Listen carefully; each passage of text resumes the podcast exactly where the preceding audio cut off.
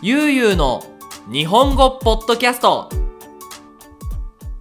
はい皆さんゆうゆうの日本語ポッドキャストのお時間です。皆さんいかがお過ごしでしょうか？いかがお過ごしでしょうかってよく使うんですけどこれは皆さんどうやって毎日生活していますか？最近どうですか？という意味になります。ちょっとねあの今回のポッドキャストっていうのが私がか聞いてる人の顔が見えないのであえてね敬語で聞くっていうのが日本のラジオスタイルなんですがはい。ということで皆さんいかがお過ごしでしょうか？私はね毎日いろんなことをやって最近はゲームをね始めたんですよ。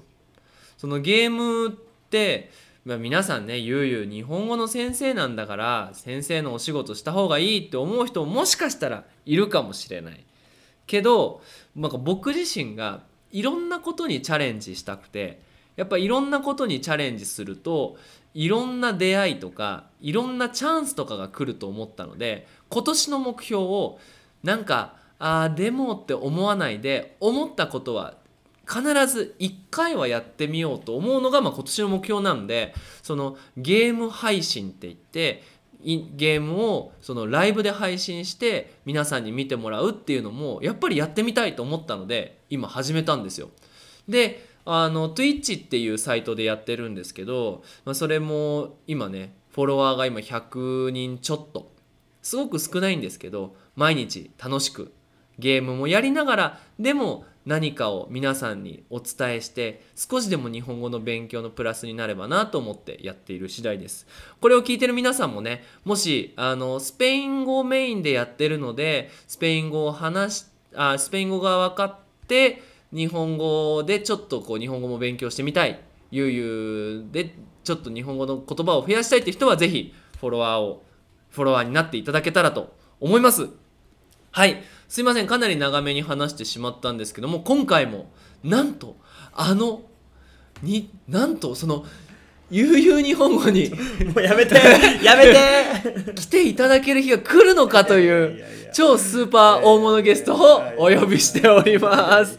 はいどうぞ。はい。昨日は、えー、ゆうすけさんのゲーム実況が怖すぎて3人で寝ました。りょうたです。よろしくお願いします。そうね。亮太はソファーで私たちは同じ部屋のベッドで寝ました。はい。はい、ということで、えー、と今回も亮太を呼んだわけなんですが、はい。今回はね亮太をメインのおろリクエストがわー嬉し来てるんですよ。いありがとうございます、はい、シルバさんという方が、い。シルバさん。えーお便りいただきました。読んでいきたいと思います。はい。ゆうき先生いつもありがとうございます。ありがとうございまありがすとうございます。ポッドキャストを聞きました。やっと亮太先生が出ました。わ あありがとうは嬉しい。い。今待ってる人がいたんだね。嬉しいです。はい次のポッドキャストでもし亮太先生が出たらはい。亮太先生のメキシコに来るきっかけと、はい。スペイン語を勉強するきっかけ教えて教えていただけませんか？次のポッドキャスト楽しみ。多分私はメポッドキャストの第一ファンですメキシコの中でということで。はいスリバさんありがとうございます。ありがとうございます。ということで今回は亮太のねはい。ことを多分初めてだよね。僕こういうところで話したことはないですね。そうだよね。なんか結構 YouTube でもうん。そういうメッセージがいっぱい届くんだけど、うん。多分 SNS 関係でまだやったことないよね。ないです。はい。亮太の 過去。について話していきたいと思います。はい。よろしくお願いします。はい、それじゃあよろしくお願いします。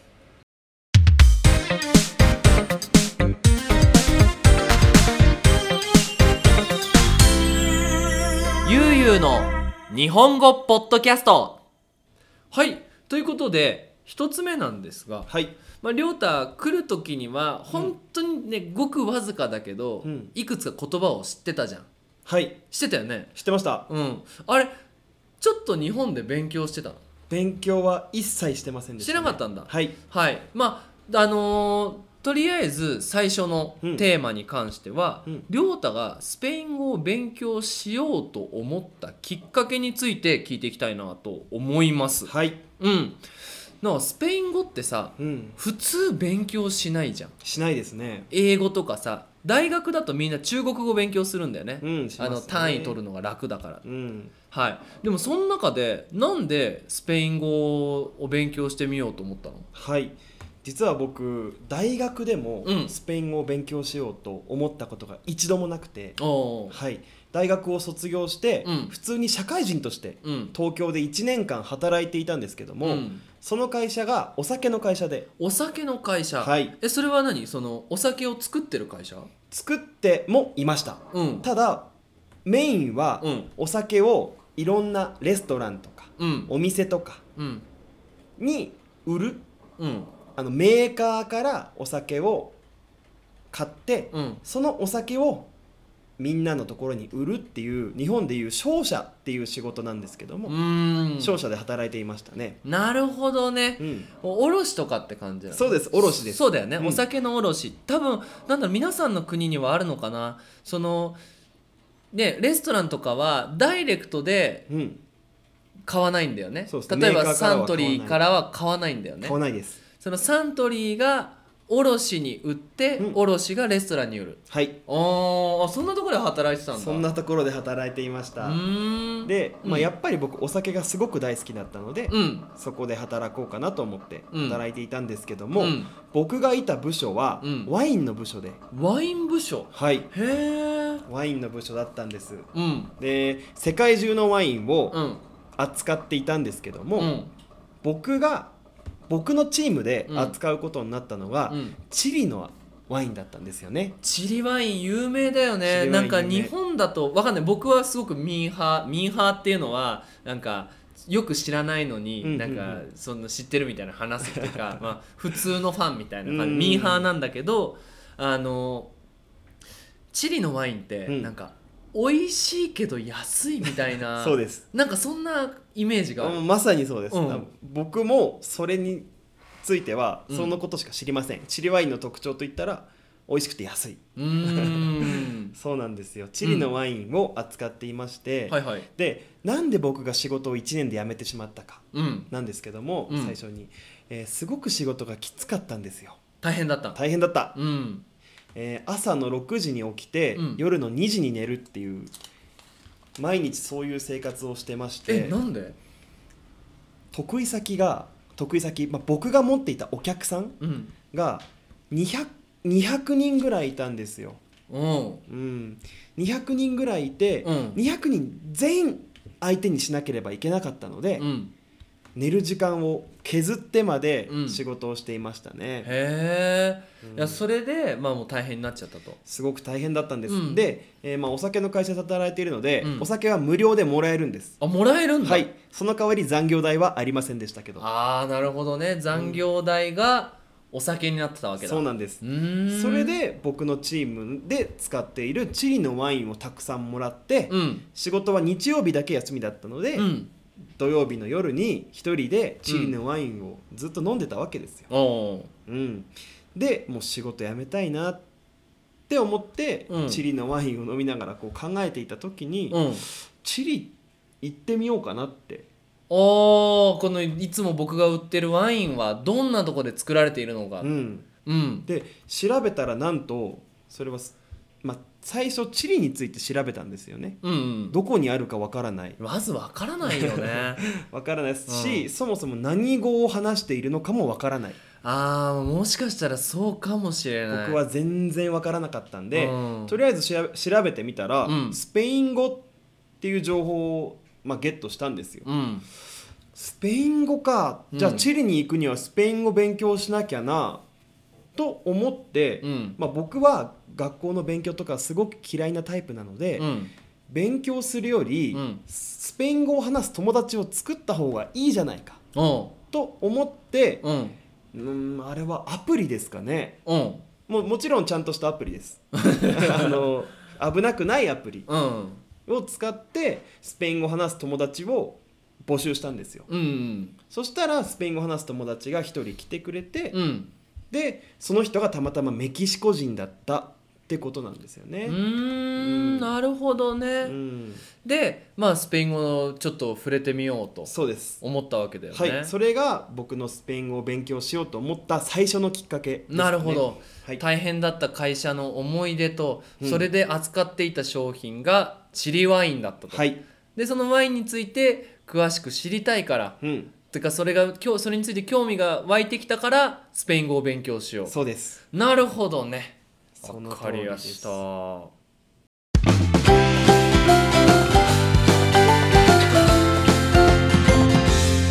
ゆうゆうの日本語ポッドキャスト。はい。で、まあ、そっからまあメキシコ人とね、うんその知り合ったわけなんだけど、はい。そっからメキシコに来るって結構相当だよね。相当ですね。相当、まあ、相当。って結構なんかぶっ飛んでるよね。まあ自分で今思うけどぶっ飛んでましたね、うん、そこら辺はどうなの？なんか話せる範囲で。あもう全部話せますよ。大丈夫ですよ。そのメキシコ人のうん。友達と、はい。まあ2回ぐらいうん。一緒にカフェで、うん。